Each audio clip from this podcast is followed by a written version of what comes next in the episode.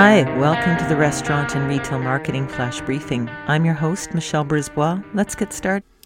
It's Thursday, February 17th, and uh, we're going to talk about National Drink Wine Day, which is tomorrow, February 18th.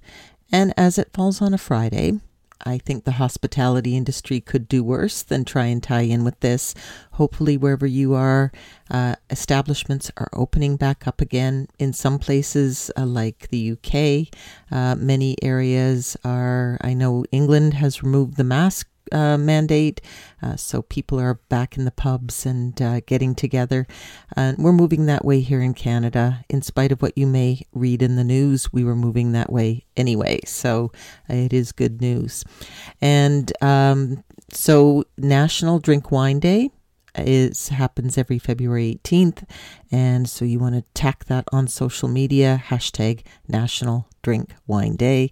So do dial it up, maybe start to promote it on Thursday the 17th.